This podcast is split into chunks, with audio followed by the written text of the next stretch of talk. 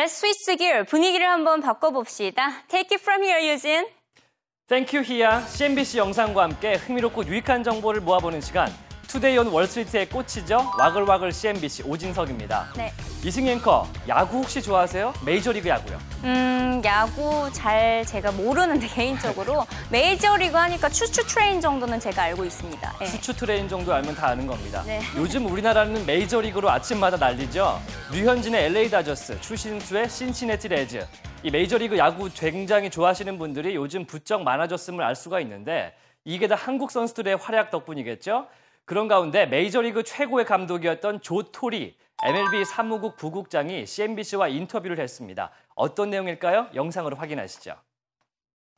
And, in the right way, because I want to switch gears for a minute and ask you about some of this uh, controversy, criticism uh, uh, around Major League Baseball, particularly about the umpiring of games this year. Many, many are calling for an expansion of instant replay. Uh, is that likely to happen?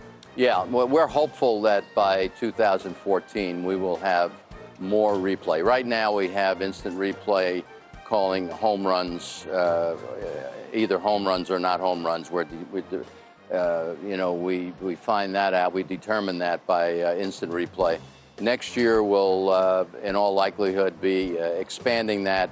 Uh, and again, we have to be careful because if we decide to get every single play right, and the one thing I can tell you, I'm in charge of the umpires. I take that very, very seriously, and I'm I'm very proud of the effort they give you. Sometimes, you know, they, they, obviously don't get a chance to see these four or five times on the video screen, but they see it one time, they have to make a call.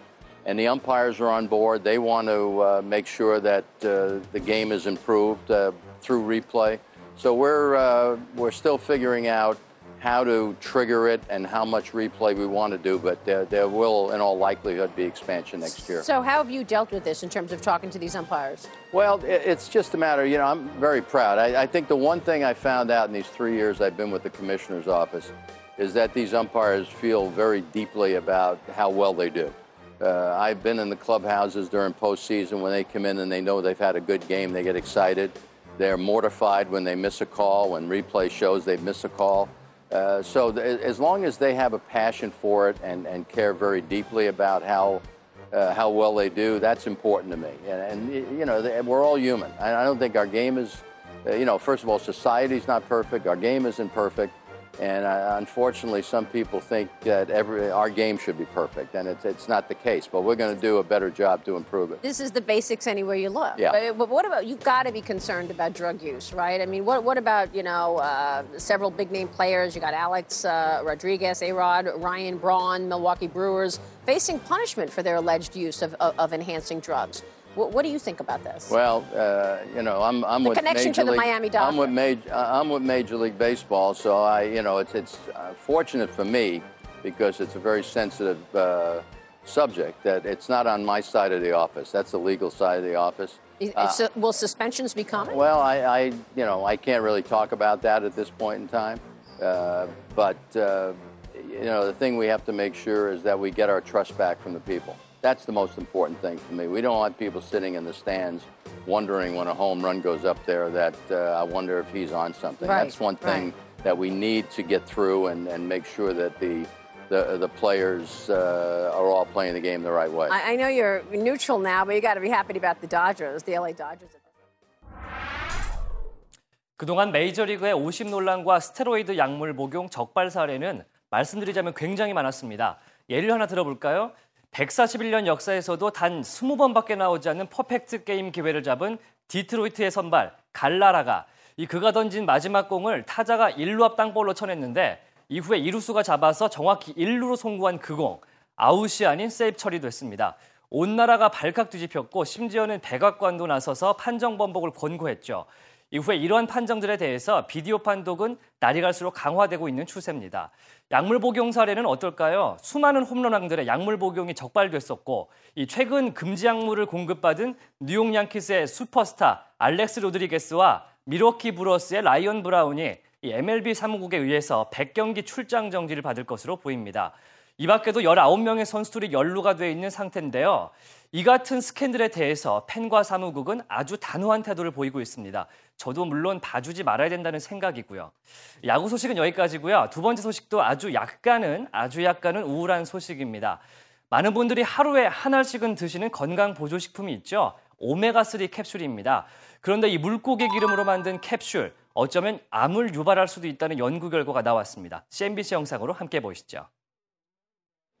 Welcome back. Health supplements have long been a popular investment in and individuals' health, but one of the best-selling supplements is under fire today. A new study by the Fred Hutchinson Cancer Research Center shows men with high concentrations of omega A3 uh, omega 3 fatty acids in their bodies increase their risk of prostate cancer by 71 percent. Of course, those fatty acids are found in many dietary supplement pills. One of the co authors of the study, Dr. Alan Kristal of the Fred Hutchinson Cancer Prevention Program, is with me now to explain the detail of the findings. Good to have you on the program, sir. Thanks for joining us. Thank you. So, I mean, millions of men and women, by the way, buy and take fish oil tablets every day. Fish oil tablets were supposed to be so great for us. Point blank question Should they stop it as of this minute? I would say that men of a certain age, and let's say over 50, probably should stop taking them. And I'll tell you why. The reason is we know of no benefits, and now we have some evidence of harm. What is the evidence of harm?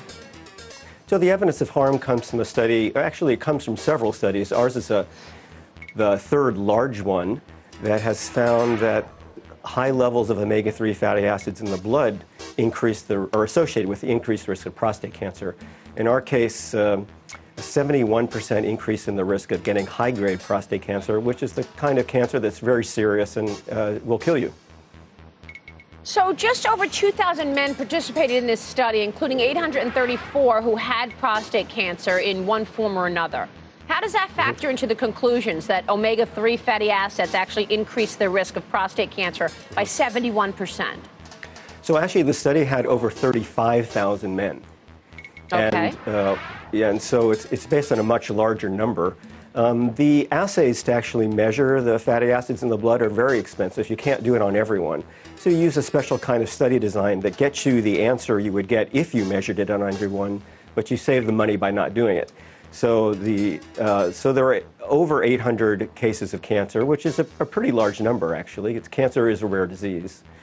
So I think the, uh, the combined with the previous study that we published two years ago and a very large study that was published in Europe uh, a couple of years before that, uh, the, the evidence is pretty consistent. Wow. Okay, so is there any understanding of why these omega 3 fatty acids increase the risk of prostate cancer? Oh, I certainly wish there were an understanding of why. It's so counterintuitive, and um, that's because we know that inflammation is involved in cancer, and in particular, we know that inflammation is involved in prostate cancer.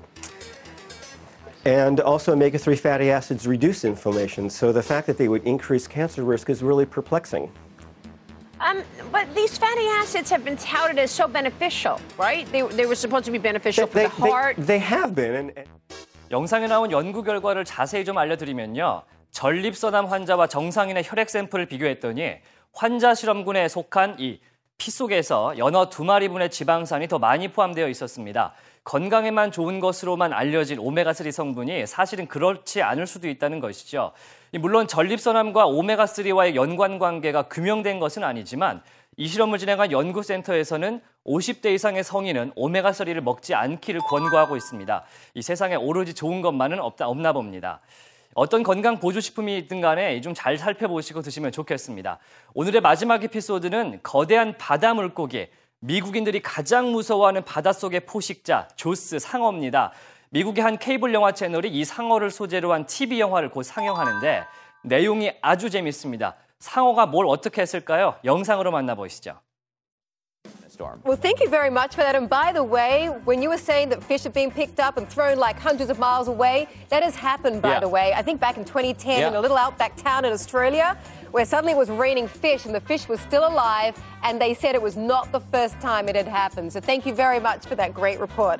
God forbid it Yeah, should no be problem. sharks. That's a perfect example of why something we all know, which is God hates Australia. Let's bring in the man behind the movie. Joining us is Michael Engleman, Syfy's Executive VP of Marketing and Global Brand Strategy.